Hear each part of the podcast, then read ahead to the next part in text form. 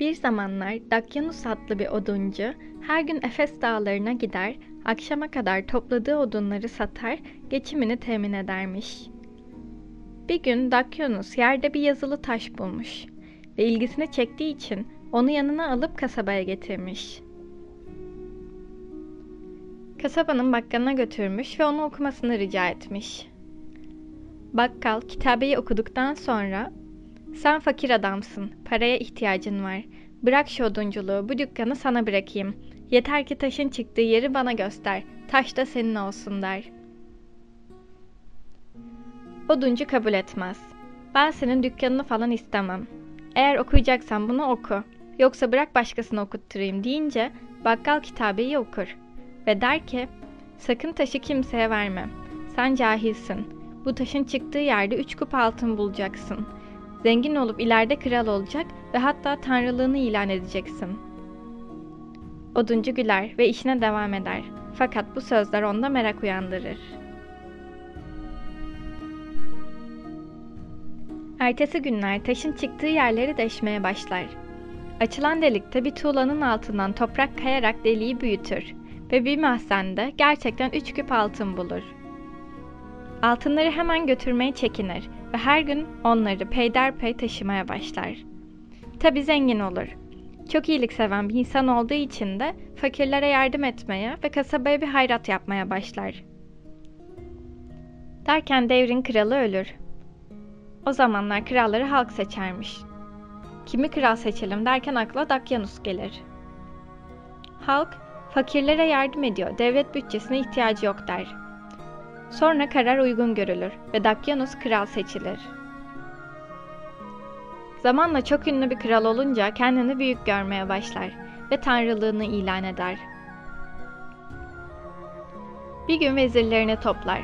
Kararını ilan etmek üzereyken bir sinek gelir ve kulağına, gözüne, burnuna, ağzına konarak kralı konuşmaktan alıkoyar. Buna rağmen kral, Arkadaşlar, bir sinek konuşmama mani oluyor. Kısa kesmek isterim. Ben tanrılığımı ilan ediyorum der. Böyle deyince vezirlerden altı tanesi hemen yerinden fırlayarak fakat bizim tanrımız var. O varken ikinci bir tanrıya inanmamız güçtür derler. Kral Dakyanus celallenir ve onları huzurundan kovar. Daha büyük bir kötülük yapmasından korkan altı vezir sarayı terk ederek şehirden kaçarlar. Yolda köpeğiyle dolaşan bir çoban görürler ve hadiseyi anlatırlar. Çoban, benim efendim de aynı şekilde iddialarda bulunuyor. Ben de kaçmak istiyorum. Sizinle beraber geleceğim der. Hepsi beraber şimdiki yedi uyanlar mağarasına girerek derin bir uykuya dalarlar. Askerler Efes dağlarını arar tarar fakat onları bulamazlar.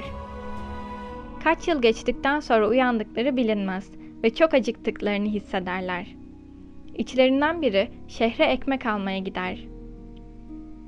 O zaman da Dakyanus ölmüş ve yeni krallar bu zengin kralın hazinelerinin nerede olduğunu merak eder dururlarmış. Bu bakımdan halka verilen bir emirle kimde o devre ait olan bir para bulurlarsa yakalayıp saraya getirmeleri tembih edilmiş. Fırıncı o devrin parasını görünce adamın saç sakal ve kıyafetinden şüphelenerek durumu saraya haber verir. Zabıtalar hemen adamı yakalayarak geldiği yeri göstermelerini emrederler. Fakat geldiklerinde mağaranın kapısı Tanrı'nın emriyle tekrar kapanır ve bir daha açılmaz.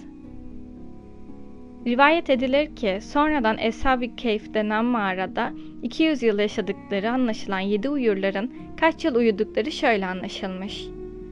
Beraberinde bulunan çoban köpeği her yıl tüy değiştirirmiş ve onun yattığı yer bulununca üst üste duran tüyler sayılmıştır. Herkese merhabalar. Mitolojika Instagram sayfasında kitap çekilişimiz var. İlgilenen herkesi beklerim.